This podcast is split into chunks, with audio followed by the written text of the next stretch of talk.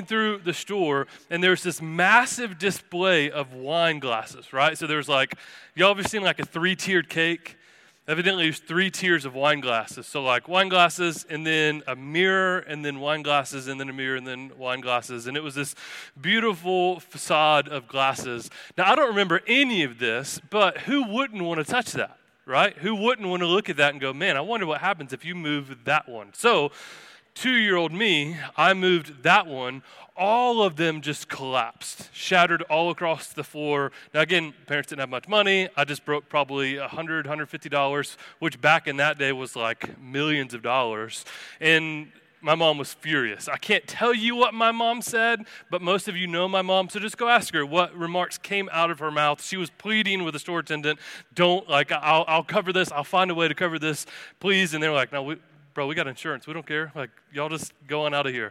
Um, and so she tells me that story all the time because here's why. I have a kid, uh, one of my four, that just loves to break things. And, and is never on purpose and is always an accident and they never mean to. So in our house, we have this rule called hands in pockets. Anyone else? So our kids know that when we go, like the Dahlonega um, on the square, what's that called? The general store. That is a hands in pocket store for sure because they're trying to pack everything in as much as possible. So we walk in, kids, hands in pockets. If you pull your hands out of your pockets, today will be the last day you breathe, all right? And we walk in the store, and that's how we run because when things get broken and they shatter, those wine glasses were everywhere. It's irreplaceable. You cannot go back and fix that. And what we're going to see in Genesis 3, which is a primer into the book of Exodus, is when sin hit, it wasn't just fractured, sin destroyed everything then, now, and forever. Sin is not fractured, but it is shattered, life as we know it. And if we don't truly understand the ramifications of that, then we, miss what Christ has done. We miss what happened in the Exodus, and we miss what's going to happen in eternity. So, so, with that in mind, let's look at Genesis 3 together. Now, last week, just as we're flipping there, last week, uh, Dylan did a great job talking about Genesis 1, and everything was good and very good. And if this is your first time, we're doing a, an eight week primer within the book of Genesis to get to the book of Exodus. So, nothing we're covering is going to be exhaustive in the sense that we're going to cover everything in the book of Genesis. But what do we need to know about the Genesis story to land us in the book of Exodus? And so, last week, Dylan talked about good, very good. He threw in some beavers in there, but, but basically, everything was perfect. In Genesis 2 15 through 17, this is what God says. The Lord God took the man and put him in the Garden of Eden to work it and keep it. And the Lord commanded the man, saying, You may surely eat of the tree of the garden, of every tree of the garden, excuse me, but of the tree of knowledge and good and evil you shall not eat. For in the day that you eat it, you will surely die. So we left off last week. Everything's good. Everything's very good. Um, you're going to have a bunch of babies. You're going to work, but it's going to be great because you're with me forever. This is utopia. This is paradise. This is a perfected state, God and humans together but if you have any background in church, you, you know exactly where we're going, what happens in Genesis 3. So, uh, for the sake of time, typically we would read the entire section together, but I'm going to read a little bit, talk a little bit, so that we can move on a little bit faster this morning. So, um, Genesis 3, let's pick it up in verse 1. Genesis 3, we're going to pick it up in verse 1. Now the serpent was more crafty than any other beast of the field that the Lord God had made. And he said to the woman, Did God actually say you should not eat of any tree in the garden? And the woman said to the serpent, We may eat of the fruit of the trees in the garden, but God said, You shall not eat of the fruit of the tree that is in the midst of the garden, neither shall you touch it, lest you die. But the serpent said to the woman, You will not surely die, for God knows when you eat of it, your eyes will be opened, and you will be like God, knowing good and evil. So there's three things I want us to see that's going to kind of primer into the shattering of humanity as we know it. Uh, it's the serpent, right? It's the sin, and then the suffering that comes after. Did y'all catch that? Kids, did y'all catch that? There's three S's. I'm in my pastor groove this morning, right? The three S's that I want us to see is the serpent, the sin, and the suffering. And so Adam and Eve living in this utopian world with the King of Kings, the Lord of Lords, God Almighty, face to face with them. I just don't think we can fully comprehend. Um, last week, Jared taught the family reunion, which did a great job. And he picked up his Bible, and I've never seen this done before, and took out two pages from the beginning, two pages from the end, and said, This right here, what we have, is where sin is in the Bible. So there are a few pages before, a few pages after, but everything else in the middle is just entrenched in sin, sinful nature, sinful desires, and God redeeming us from that sin. But when we stop to really think about that, we, we can scarcely take in the beauty that took place in the Garden of Eden, just the nature of all that was right. But enter Satan enter Satan, enter the serpent. So, so real quickly, not exhaustively, we see in Revelation 12 and Jude 6 two important passages that indicate Satan was an angel who was responsible for leading a group of fellow angels and rejecting God's authority. So, as a result, God's not going to handle that. He throws him out from heaven to earth where he's given war against the seed of woman and God's people. So we see this all the way back in Genesis 3. This fallen angel that was thrown down from heaven is waging war on God, and he's going through uh, Adam and Eve to do that. So, a couple quick facts about Satan from the Bible. Satan is a personal being with a mind, emotions, and a will. He's a created being and he is not equal to God, right? So, so there's this dichotomy of like good versus evil, God versus Satan. No, no, Satan was created by God. He's never going to be on his level. Uh, he can only do what God allows. And we see this narrative go through in the book of Job that Satan is not omnipresent, but he does oversee a horde of demons that we see in Ephesians would be the powers of this dark world, the spiritual forces of evil in the heavenly realms. So, although he's not omnipresent because he's not God, he has a horde of demons that do his work. And this is probably the most important part that we see there and we also see in our lives that Satan actively works to nullify the effects of the word, in God, word of God in people's hearts. So he's actively working to, to discredit, to nullify the word of God in people's hearts. He blinds the intellect of those who do not believe so they cannot understand the gospel. And we see this. I mean, this is the first trick. Did God actually say? Did he actually say this? And, and that's pretty crafty because we can all justify and rationalize. We read clearly in the scriptures, but then we justify, well, well if God knew my situation, then he would understand that I, I can't do that. I can't follow through with that. Well, if God knows how much I make, he would understand, oh, yeah, bro, you get a pass. You don't have to tithe. Everyone else has to give 10% back to the Lord, but, but you, you're different right? So we all start to believe this. Did God really actually say? And this all the way comes back to Genesis 3 with Adam and Eve in the garden. So, so I just want to read one passage and then we'll move on to the next. But 1 Peter 5 8 says this Be alert and sober minded. Your enemy, the devil, prowls around like a roaring lion looking for someone to devour. So we see the craftiness of Satan through the serpent in Genesis 3, and we have to understand he's just as crafty, and he's just as alluring, and he's just as deceiving to us today as he was then. We have to be sober minded because he's prowling around looking to destroy us. And that's exactly what he does. Let's look at verse 6. Genesis 3 6. So when the woman saw that the tree was good for food, and that it was a delight to the eyes, and that the tree was to be desired to make one wise, she took of the fruit and ate. And she also gave some to her husband who was with her, and he ate. Then the eyes of both of them were opened, and they knew that they were naked. And they sewed fig leaves together and made themselves loincloths. And they heard the sound of the Lord God walking in the garden in the cool of day. And the man and wife hid themselves from the presence of the Lord God among the trees of the garden. Now, that right there, I mean, should just break us. Should just break us. That when sin entered into the world, they hid from the perfect God.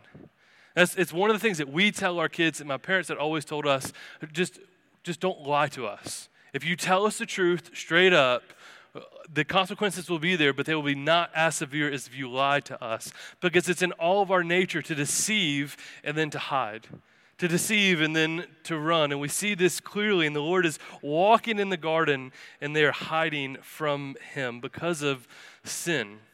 Now, again, everything has shifted. We've, we've had two chapters of bliss, two chapters of this utopian perfection, and then now the sin has come in and it's fractured. So, so kids, can you help me with something real quick? Kids, raise your hand. I, I will give a lot of money if you can answer this question. All right, kids, are you paying attention? Because you've learned this before. Miss Jordan sent this from kids ministry. The big quick big picture question and answer from the time we learned about the fall in Sunday school was this What does it mean to sin? Any kid know the answer? George's going to get a raise depending on this.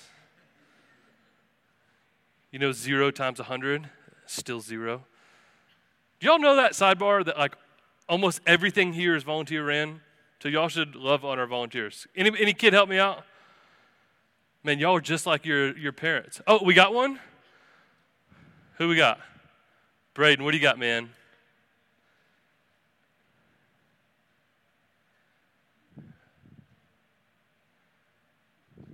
Your dad's an elder, is that right?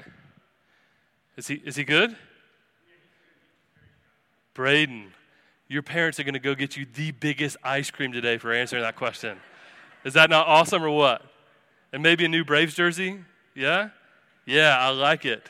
Good job, Stephen. Good job, Megan. So, yeah, so the answer that Braden was saying is to sin is to think, speak, or behave in any way that goes against God and his commands. Now, aren't you grateful that our kids are learning that while we're in here together? I mean, that's such a pivotal thing for our children to understand that sin is to think, speak, or behave in any way that goes against God and his commands. And so, what we see here is Adam and Eve take the fruit, eat it. They've gone against the commands and will of God. And a holy God cannot leave this unpunished. The ESV Study Bible puts it this way the disastrous consequence of Adam's sin cannot be overemphasized, resulting in the fall of mankind, the beginning of every kind of sin, suffering, and pain, as well as physical and spiritual death for the human race. This is what's just happened. This is what has just happened. Sin and entered into the world, and now it's in every part of every being. Now, if we look at the suffering and the consequence, this is really interesting. Look with me at verse 8. God is walking in the garden in the cool of the day, and the man and his wife hid themselves from the presence of the Lord God among the trees of the garden. But the Lord called to the man and said, Where are you? Where are you?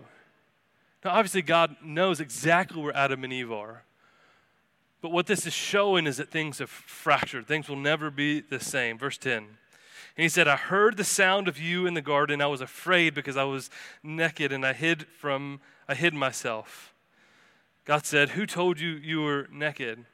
Have you eaten of the true tree of which I've commanded you not to eat? Again, God knows.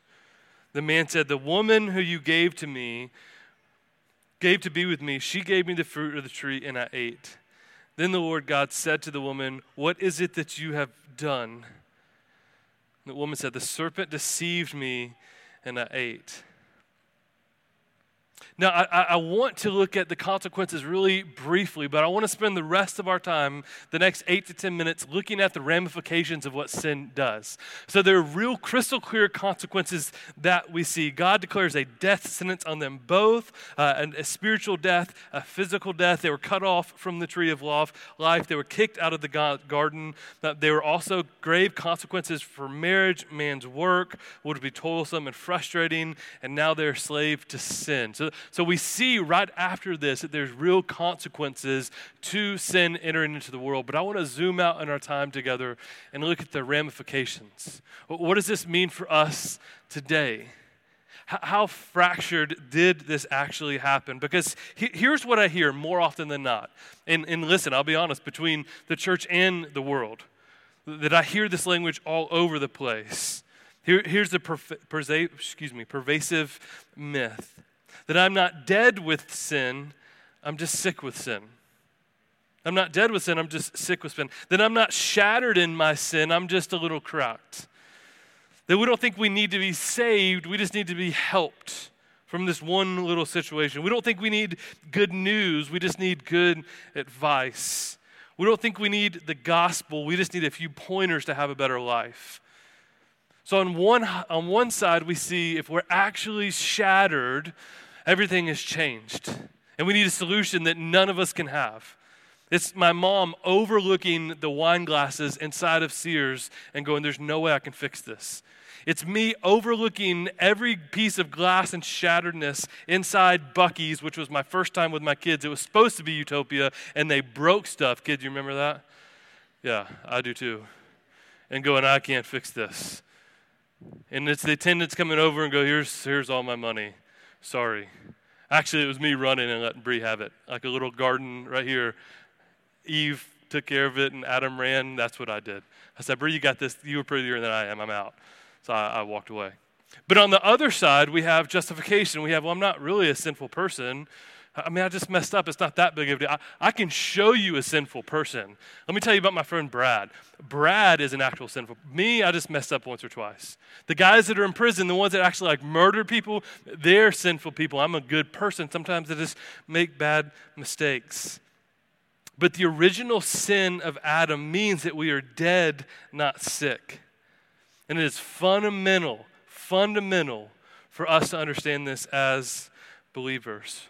So, in our good gracious, five minutes, I'm going to fly through this as much as possible. And let me be honest Google this. I will, I will love to help you work through this in another context um, because this is the doctrine of original sin. Now, in my seminary classes, this took us about three or four hour long lectures to go through original sin, and I'm going to do it in about five to six minutes, all right? So, this is not going to be exhaustive, but we have to understand what took place when Adam sinned, that we died that everything shattered. It wasn't fractured, it wasn't cracked. Everything changed. It teaches that all people are corrupted by Adam's sin through natural generation. That means that we are now sinful. We are born sinful because of Adam's sin, and we enter the world guilty. That we enter the world sinful. And we can see this. I mean, it's just natural when we look at our, I mean, again, not picking on kids, but when we look at some of our kids' decisions, go, who, who taught you that? How, how, did you learn that? Well, they didn't. It was born within them. I actually heard a pastor this week, Voddie Baucham, say that they are vipers and diapers. I thought that was pretty true. If you don't have kids yet, just wait. It's coming. It's coming. And we see this. God tells them in Genesis 2 if you eat of the tree, you shall surely die.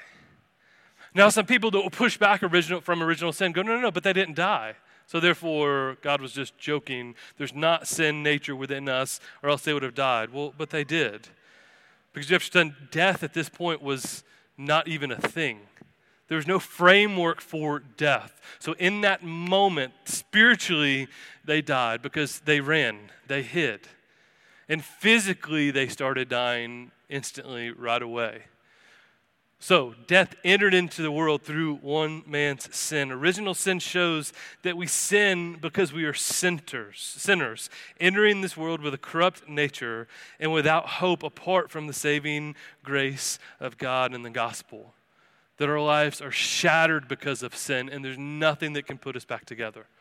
That is what this doctrine of original sin means because of what took place in Genesis 3.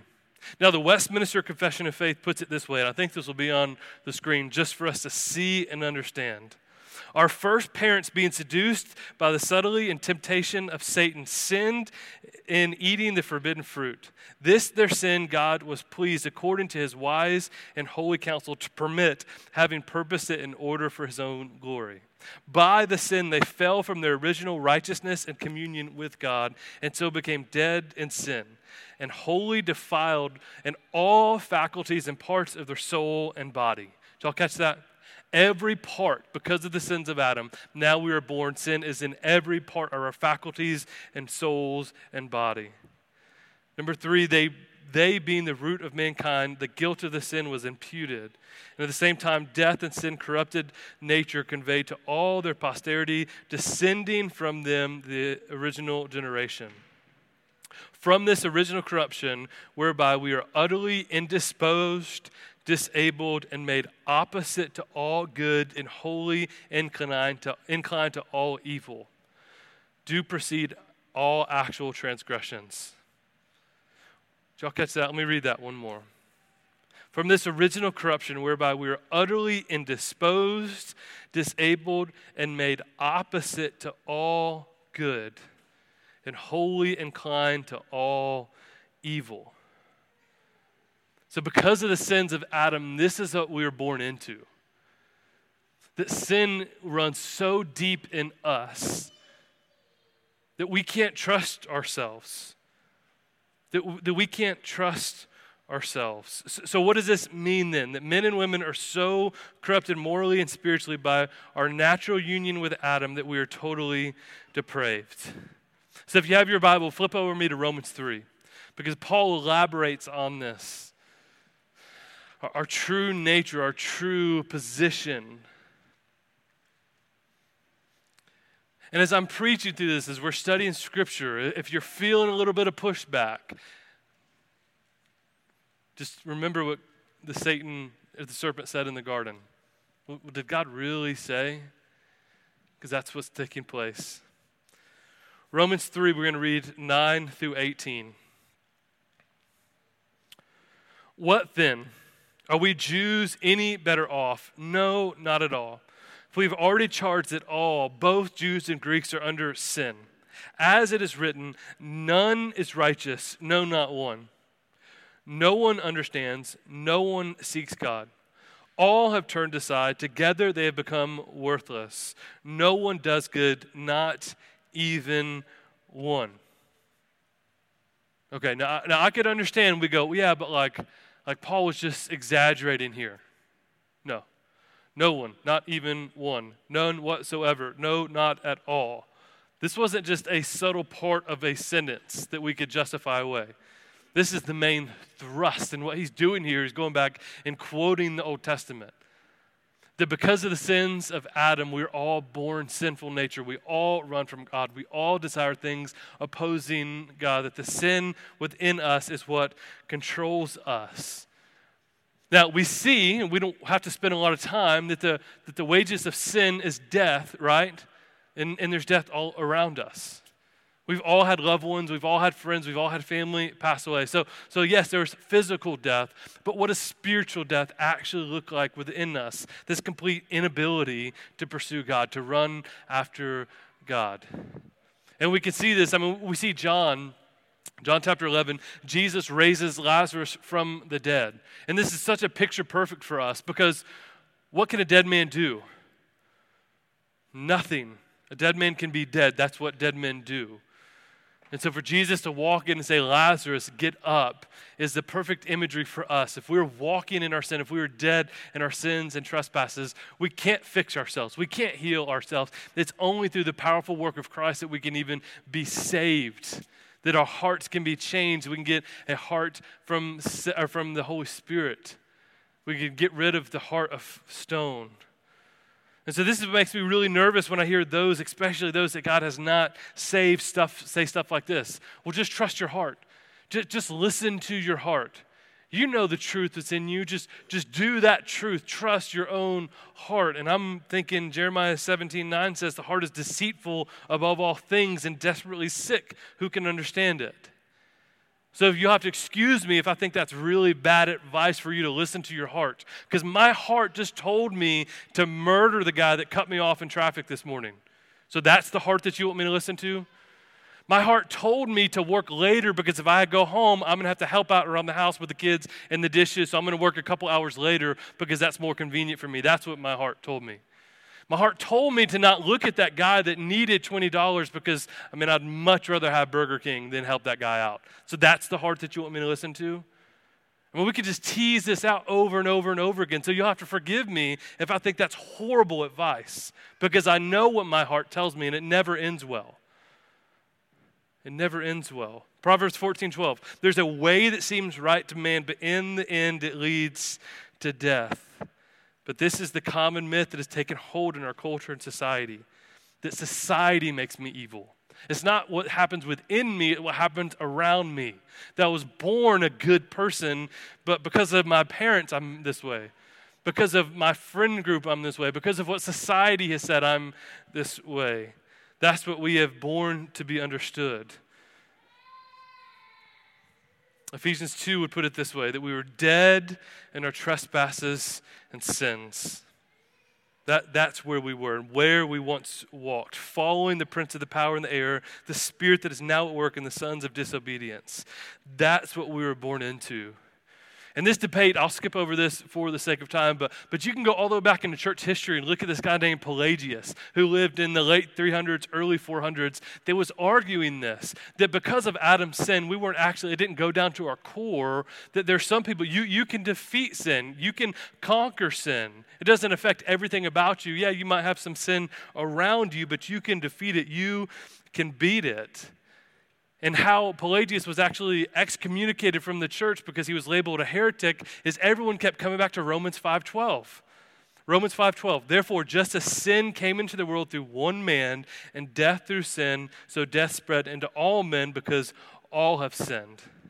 Paul's point was not that all men have sinned after the example of Adam and therefore the curse of death, but rather all men share in the consequences of Adam's sin.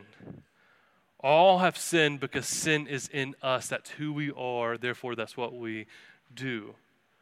So when we go to Genesis 3, when we understand the original sin, we have to understand that everything has been shattered. It is beyond repair. So it begs the question if I'm dead in my sin, if I don't have the ability to fix myself, to love God, to serve God, to save myself because of my sinful nature, what then do I do? What am I supposed to do now? That's a great question. Go with me to Exodus 6. And this is it. We're starting to land the plane. Exodus 6 is probably one of the main focal texts that you'll hear us come back to over and over and over and over again. Because this just continues the story, continues the narrative that we see Moses trying to help us understand as he recounts what has taken place. Because if the sin, if original sin has shattered and fractured everything, has broken every part of our being, it begs the question who can fix this? Who, who can make us whole again? What are we supposed to do? And we see God clearly and definely answer this in Exodus 6. We're going to pick it up in verse 6. Say therefore to the people of Israel, I am the Lord and I will bring you out from the under the burdens of the Egyptians, and I will deliver you from slavery to them, and I will redeem you with an outstretched arm and with great acts of judgment. I will take you to be my people, and I will be your God. And you shall know that I am the Lord your God, who has brought you out from under the burdens of the Egyptians. I will bring you into the land that I swore to give to Abraham, to Isaac, and to Jacob. I will give to you for a possession. I am the Lord. Moses spoke thus to the people of Israel, but they did not listen to Moses because of their broken spirit and harsh slavery. So, who is going to repair the sinful nature that shattered everything? God. I will. I will do this. I will provide for you. I will take care of this. I will fix this because I'm the only one that can. So, the whole push, the whole thing we're going to see from Genesis 3 all the way to Revelation, and we're going to zoom in within the book of Exodus, is that we cannot fix this. That your life is not broken that you can repair. It's not through white knuckle effort that you can save yourself. The whole thrust of the book of Exodus is that God will. God will save you. God will redeem you. God will rescue you. But the more we belittle that and the more we take away that, man, I'm not that much of a sinner, I can fix myself, we're belittling and dem- demeaning what God has done for us. He will. This is why Paul says crazy things like, I'm going to boast all the more in my weakness, because it shows how great and glorious God is. He will do it. Most of us walk through life thinking, God, thank, thank you for saving me from my sin, but you didn't have to do that. Like, if you would have given me a little bit more time, I could have fixed that. I, I could have done that. I, I don't need you to help me. I don't need you to rescue me. I, I can take care of myself. And the doctrine of original sin shows us that we cannot. And if we see that, then the goodness and the love of our God is just limitless. Because why would He do that? Now, with that in view, let's go back to Genesis 3. Back in Genesis 3, verse 21, as Adam and Eve are hiding in their sin, as Adam and Eve have withdrawn because they know that things have changed and they're hiding from God because they didn't listen. Genesis 3:21 just puts a real small snippet in that most of us probably have just glanced over our entire life to be honest.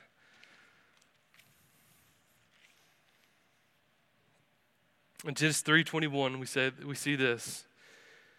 And the Lord God made for Adam and his wife garments of skin and clothed them.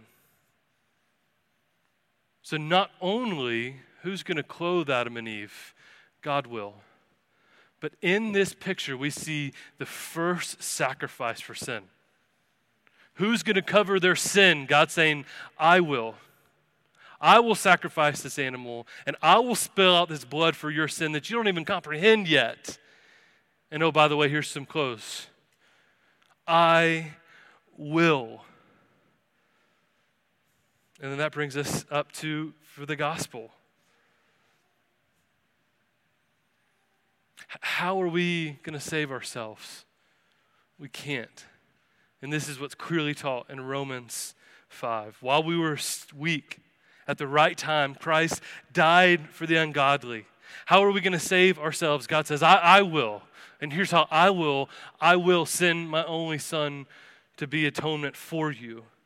For one will scarcely die for a righteous person, though perhaps a good person, one would dare to even die. But God shows his love for us that while we are still sinners, Christ died for us.